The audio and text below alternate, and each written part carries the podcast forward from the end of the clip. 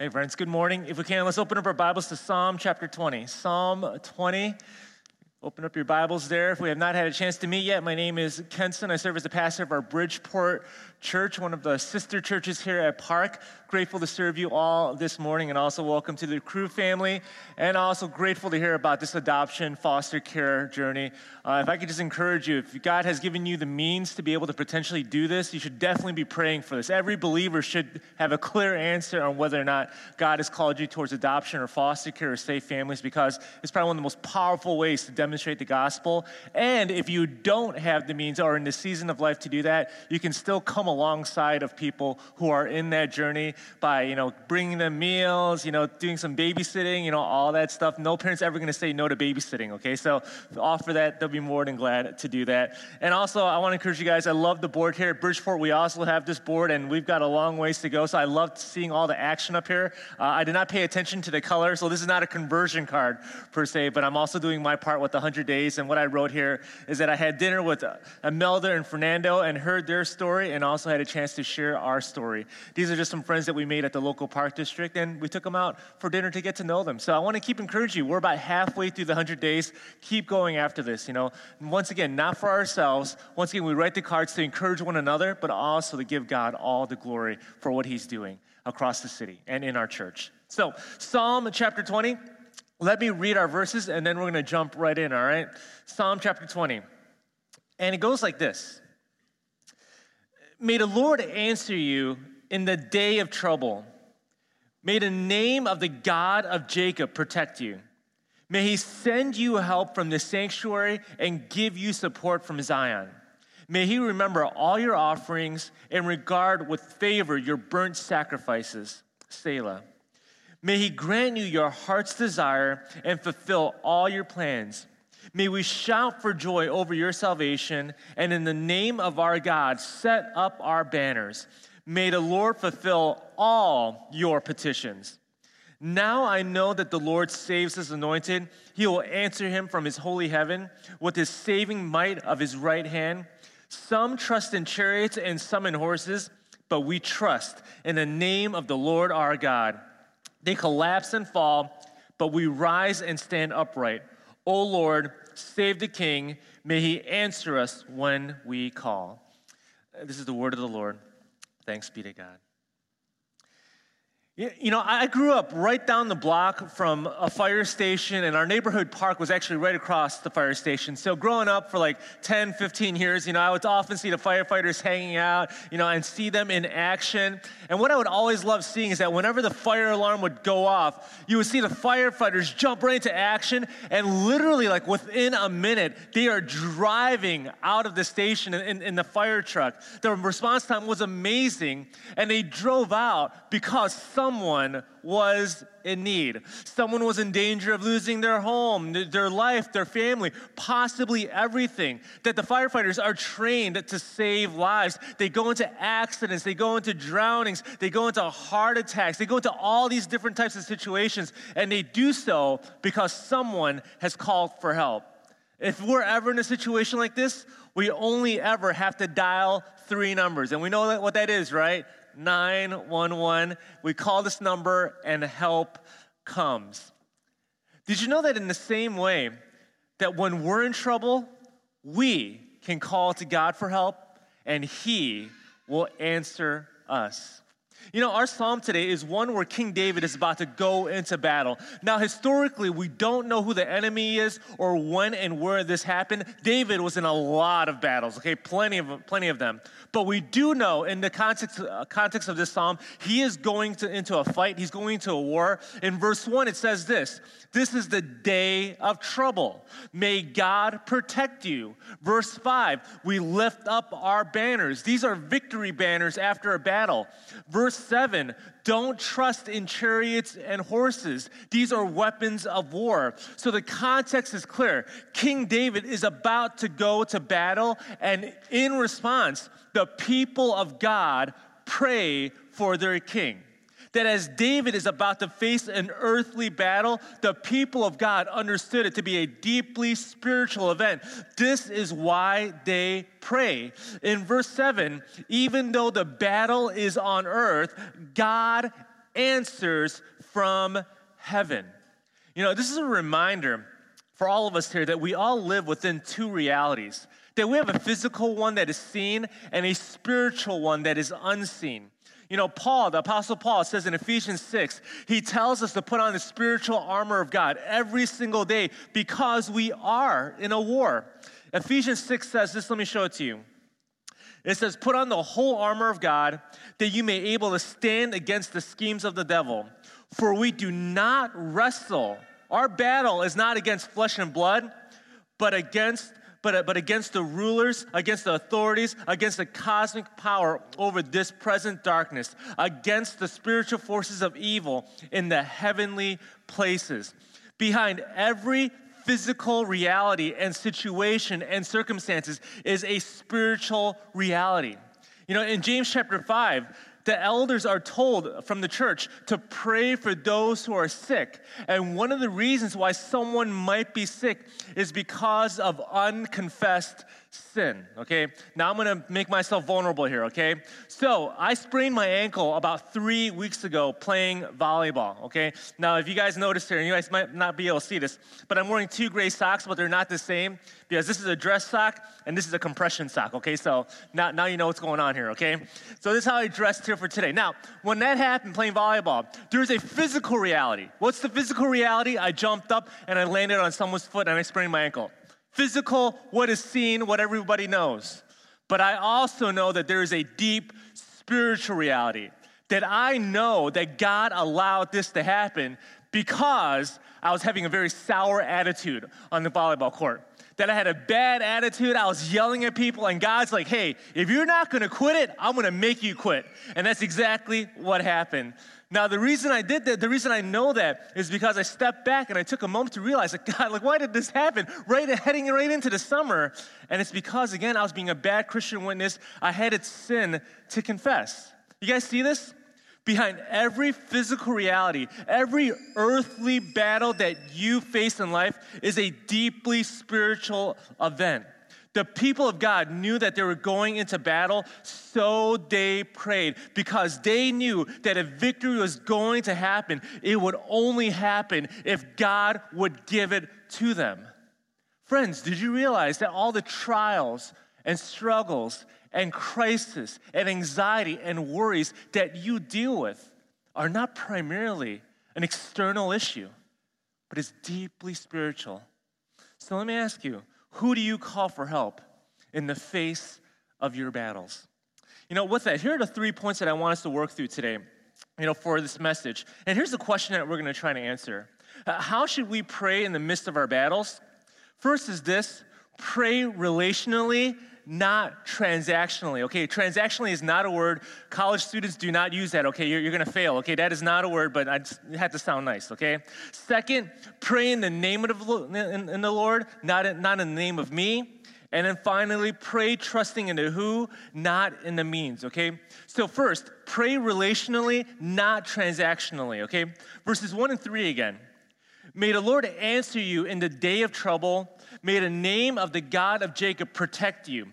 May he send you help from the sanctuary and give you support from Zion. May he remember all your offerings and regard with favor your burnt offerings. Selah.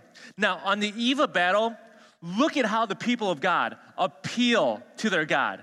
They call him Lord, capital L O R D, which is the covenant keeping name of God. They also call him the God of Jacob, the God of our forefathers. They also pray and, are, they're appealing to him as the children of God. Do you notice that? They're saying that we belong to you, we are in covenant with you, you are Yahweh. And it also says here that they are giving burnt sacrifices. This was an act of uh, consecration of, of oneself before the Lord. That as the Lord is holy, you desire to be holy. That these were people who were trying to set themselves apart for God and for His purposes alone. This is why the people of God prayed so confidently on the eve of battle. It's because they knew who their God was and who they were. That God, you are the one true God, and we are your people. So answer us. We belong to you. In verse 1, it says, May the Lord answer you in the day of trouble. That notice that, that God is not distant from the troubles. He's not a conflict avoider. He's not naive to our condition, but He loves us and He helps. And 2,000 years ago, we know this because God sent Jesus. In the Lord's Prayer, Jesus teaches us to pray, and the first word, the very first word He teaches us to say is, Father, hallowed be your name. When you pray to God, know that He is your Father, He is your good Father, and just like any good father who sees his children in danger, He will step in to help. You know, over the last few weeks here, I've taken my kids to 31st Street Beach like at least two to three times a week, you know, and my young kids, they always think that they can handle Lake Michigan, okay? They always think that like, this is no big deal, we can handle this. So they try to go deeper and deeper into the water, and then they get smacked by six inches of wave, okay? And they start screaming, like, ah, you know, like, you know, my, my life is about to end. And when they cry out for help, they don't first call out to lifeguard, save me, okay? They don't do that. Or they don't call out saying, hey, complete stranger, hey, different mom, come and save me. No, they don't do that either. Do you know what they say? They say, Baba, help. Why? Because I'm their Baba. They know that I'm their father and that they belong to me. That I've promised my life to love and care for them, and they see it every single day in their lives. When we pray, we can pray with confidence because He is our God. We are His people. We pray from a place of relationship. But this is the problem. Some of us don't pray from a place of relationship, but prayer has become more of a transaction. Look at verse 3 here. It's kind of nuanced here. Verse 3 says, May he remember all your offerings. We're talking about the King, King David here as he's making his sacrifices. And regard what favor your burnt sacrifices. Notice that their prayer is to say, God, we pray that God would accept the sacrifices, King. What is implied here is that there are some sacrifices God does not accept. There were sacrifices people would try to give, not because of a humble and grateful heart to God, but of a heart of pride, a religious heart. That God, I did my part. I did what you said. I made the sacrifice. Now you owe me. Now we're good here, right? We oftentimes carry this same heart into prayer all the time. That we don't pray out of deep communion with God, but we pray as consumers. And when we do this, we completely reverse roles with God. That instead of God being sovereign and us being the servants, God is the servant and we're in control.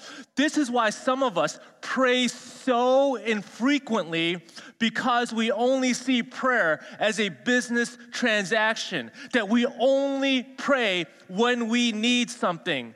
So it's when the battle is on, when the trial has come, when the sickness has started, when the divorce papers come in, when you get let go from your job. Now it's time to pray. I like to call these Hail Marys. Now, I'm not referring to the Catholic practice of reciting prayers, but I'm using the term Hail Mary as we would in sports. So, for example, it's that moment in, in, in, the football game where like you're like at the 50 yard line and there's like no time left on the clock. You're, you're, you're basically one score away, like a little less than one score away. You know, you're behind the game. So what happens here is that in this situation here, you have only one play left to try to score and win the game. And you're too far away. So you line up all your players, all your receivers, right? The quarterback stands back here, says hike, takes a few steps back, closes their eyes, and basically just chucks the ball as far as possible into the end zone, hoping against all hopes that someone is going to catch the ball. That is a Hail Mary in sports. It's when you run out of options and this is your last ditch effort for help. This is a kind of faithless prayer. Now, I'm not saying that we, that we shouldn't pray when you're in your darkest and worst spot in your life. I'm not saying that at all. You must pray. Just like this psalm here, they're about to face battle, so the people pray. Prayers of desperation are not bad. This is the problem. It's when we pray only when we are desperate. These are transactional prayers, not relational prayers. If we want to have confidence that God will answer us in the face of our battles, pray relationally, not transactionally. Come to Him as your Father.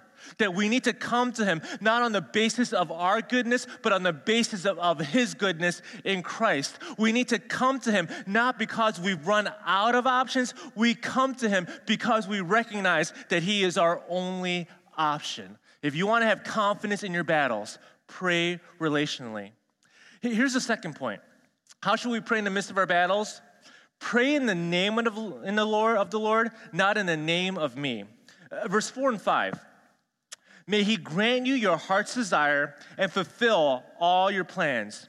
May we shout for joy over your salvation and in the name of our God set up our banners. May the Lord fulfill all your petitions. Now, there's two things happening here. First, I want you to notice this. When the people of God pray, they're praying that God would give everything that King David is asking for. May God grant your heart's desire. May God fulfill all your plans. May the Lord fulfill all your petitions of victory on the battlefield. May God give you everything you ask for. Now, this is very bold, and it almost can sound a little bit presumptuous to do this.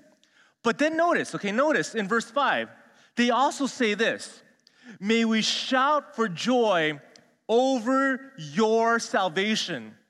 Notice that it doesn't say shout for joy over David's victory, over David's triumph, over David's success. It is saying over David's salvation that we want to shout over how God saves David.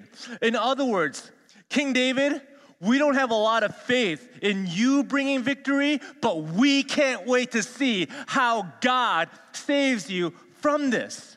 Notice that in verse 5 that on the victory banners it's not the name of David, it's the Lord's name. This is what's happening in this prayer here. They are on one hand saying, May God fulfill all the petitions of King David, and may God be glorified in all of it.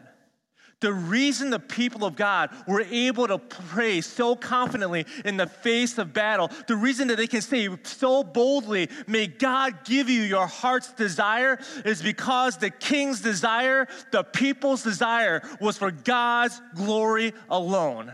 And when we pray like this, that God would answer for his name's sake and not for our name's sake, we can expect God to answer.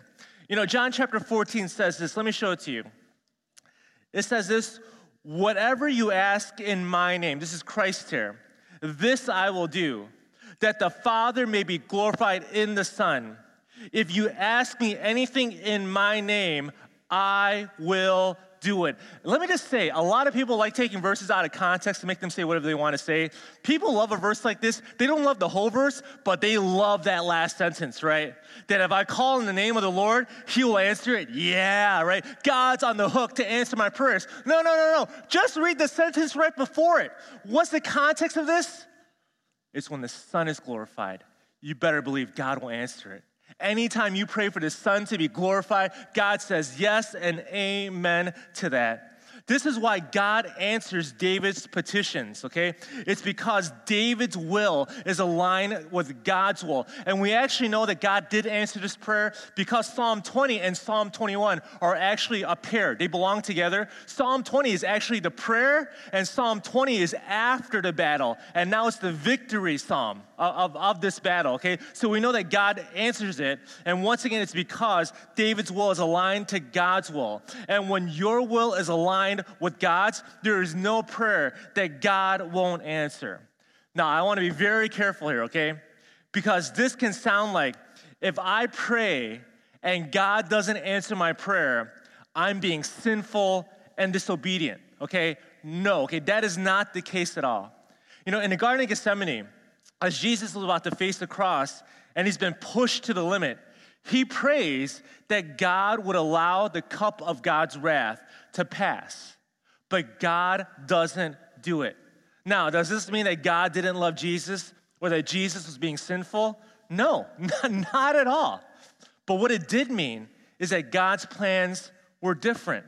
And when God didn't answer it, Jesus didn't resent God. Jesus didn't get angry with God, but with the joy that was set before him, endured the cross. To remember that right after Jesus prayed that the cup would pass, he immediately says, Not my will, but your will be done. That even in his most vulnerable state, Jesus' first priority was to align his will with God's. That whatever our agenda is, nothing is more important than God's will. That as we get on our knees, as we are crying, as we are pouring our hearts to God, it is essential that we pray in that prayer that God, no matter how urgent or important as these things seem to me, they pale in comparison to the urgency and importance of your will. That is my first priority. These are the prayers that honor God, that worship God, that whenever our desire is to see God glorified, we can pray confidently for God to answer in our battles. You know, this reminds me a bit of the battle between David and Goliath.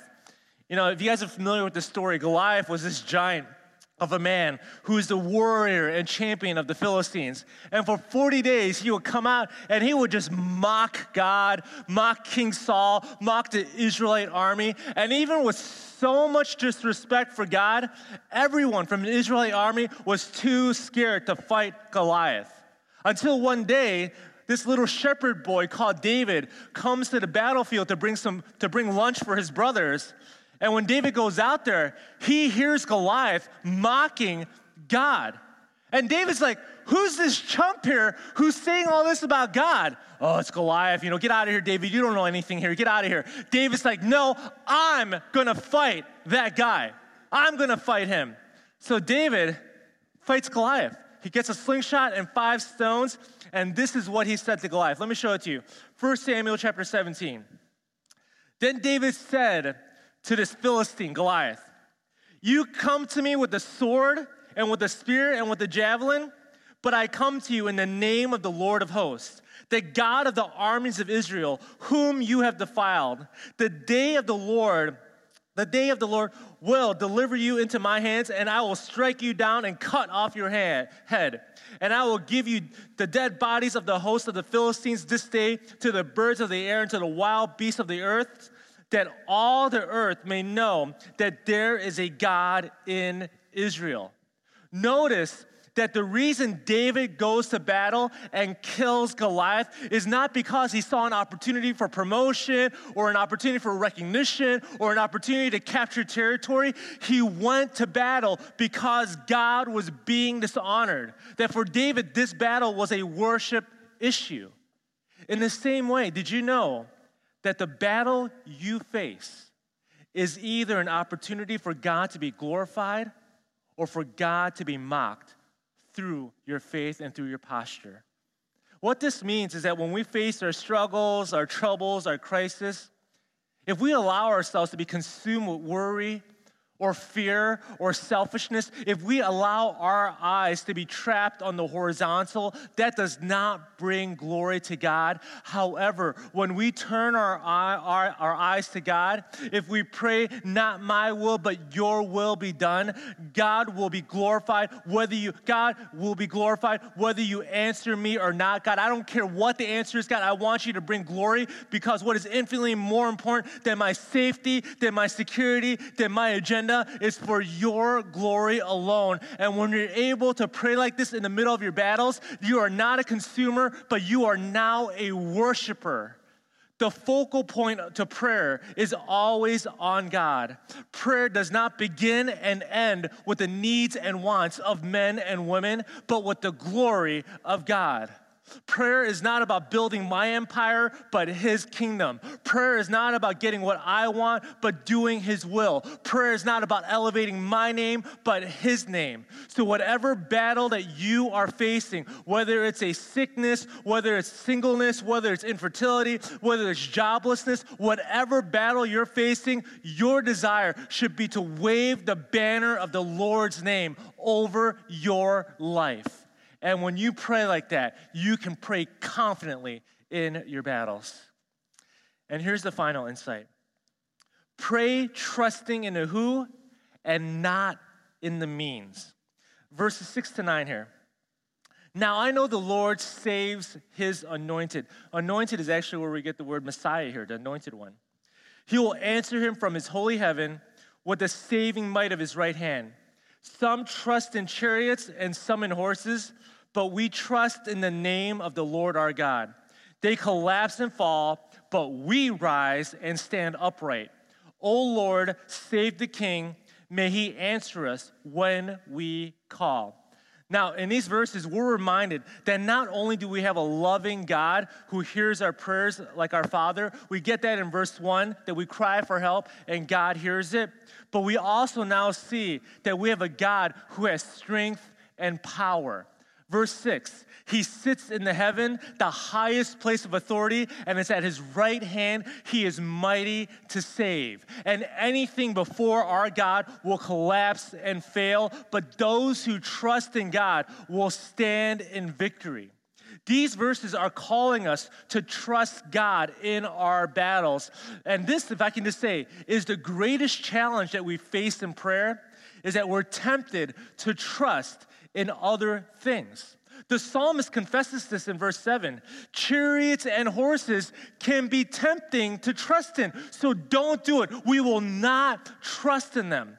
Now, in the context of warfare, this is a big statement because chariots during war were like tanks. They were game changers in battle. And let me just show you a picture of, of a chariot here, uh, of what, of what might have been going on here. Now, back in ancient warfare, battles were fought on the ground, on the foot, hand to hand. So you would line up in these formations, right, and basically just kind of go like running into each other, right? This is how this is how you would do it. But if you had a chariot, it would create all types of chaos because the chariots were used to basically run right through these formations. The chariots were faster than feet, so you were able to weave in and weave out of all of these things. And because of their size, they were basically just so daunting for, for the other side of the enemies. Now, also in the chariot, you would have two soldiers. One would drive, and another person would either have a long spear or arrow, so they could attack you from a distance. And this chariot was also a cart that had three sides a front side and two to the side, which would also give soldiers additional protection. And on the side of the chariot was also a quiver of arrows, so you had plenty to fire at people with. So, would you just imagine that you're a foot soldier, you're about to fight? and you see this chariot coming right at you with a horse and a guy with a bow or arrow, you knew you were in trouble. So, the psalmist is saying here is that, hey, we're tempted to do this. That when you're about to face battle, instead of going to church to pray for confidence, it is so much easier to go out and to look to your army and to look to your fleet of chariots to give you confidence in battle. Like, yeah, I think I got this. I got all the chariots. The psalmists are saying, the people of God are saying, no, don't trust in these chariots. Trust in God for the victory. Or if I can say it this way, don't trust in the means of victory, trust in the who. That we're constantly being pressured to trust in the means, right? The chariots, the arrows, the armies, whatever for our salvation. And kind of like in our context here, right? We can be tempted to trust in money, trust in our diplomas, trust in our 401ks, trust in our credit score, right? We, we, trust in our jobs or kids to give us significance. We trust in our business, business plans to bring growth. You know, we trust in the latest church growth strategy to bring more people into the church. We, we trust in the government or politicians or armies to make the world right in our eyes. You know, we, we trust in medicine or doctors to make us well. You know, we're tempted to trust in all these things to win our battles. And the psalmist says, don't trust in any of these things. That I have a greater, more dependable place to put my trust in, and that's in the name of the Lord. And anytime we see the name of the Lord, it always refers to God's character and attributes. You know, for David, as he heads into battle, you know, it's not as though he doesn't have military strategy. He does have military strategy, and he does go in with horses. He does go in with armies. He does go in with chariots, okay? He goes into battle with them. But he knows that the battle is not ultimately won by chariots and horses, they are won by God. In the same way, doctors, business plans, money, 401ks, whatever, these in themselves are not wrong or sinful. It's only wrong and sinful when we make them our Savior. You know, for example, I'm not sure if you guys knew this, but this past week we actually had an election, uh, kind of a local election here for a lot of our officials here. Now, for, for us as Christians, when we go to vote, it is not wrong for us to hope for great leadership. But we do not place our hope in these leaders. Now, if God, now if the people elect great leadership, we need it and God will use it. But even if the people elect poor leaders, it doesn't change the reality that the name of the Lord is greater. God calls us to trust Him in our battles, that He's greater than any army, any illness, any shame, any guilt, any sin. He is greater, He is wiser, He is stronger. And it's when we trust Him, we will not be devastated and defeated, but we will stand upright in victory. Friends, are you trusting in chariots and horses today? Or are you trusting in the name of the Lord. When you put your hope and trust in temporary things, your security and confidence is also going to be temporary. Means are fallible, God is not. The first step in experiencing victory is to renounce any confidence we have in ourselves and to turn our confidence to the wisdom and strength of God alone. For David, the psalmist, the character and faithfulness of God is stronger than thousands of chariots and horses because he knew that salvation belongs to our Lord. Don't focus on the means, focus on the who. In Psalm 20, the subject of all the verbs is Yahweh. May Yahweh answer. May Yahweh protect. May Yahweh send you help. May Yahweh grant you support. May Yahweh accept. Yahweh give. Yahweh make. Yahweh grant. The Lord is the main actor of everything. That on this earthly battle, God, who is from heaven, is in charge. So pray to Him and trust in Him.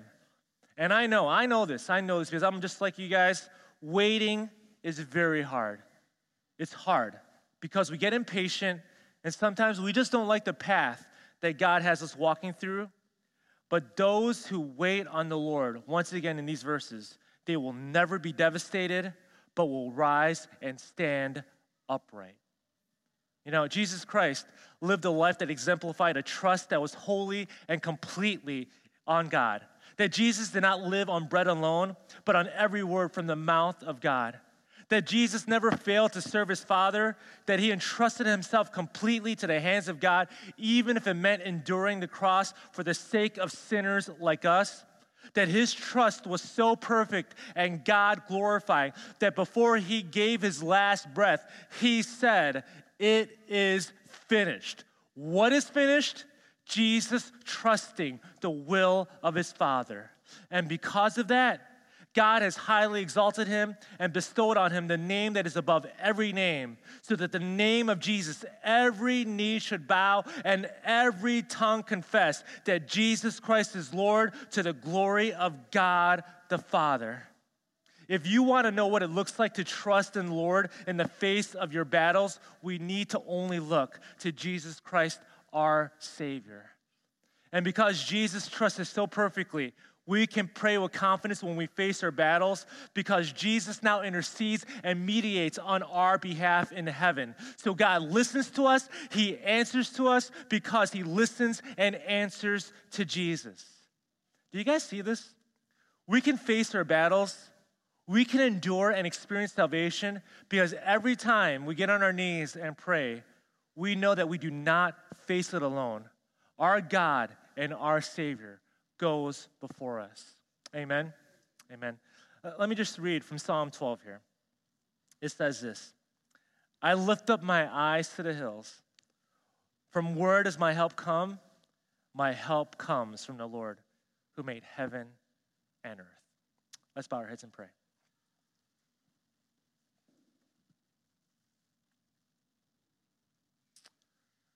Father God, I pray, Lord, that you would help us, Lord. that you would help give us the faith that we see so clearly in these verses. Got to the confidence and the boldness and the expectation to raise up those victory banners. God, these were not these, these were not things that came after a battle. It didn't come after the fact. Father, this all came before the battle even started. That before the battle even started, there was already prayers of trust and confidence, knowing that when we call to you for help, God, you will answer.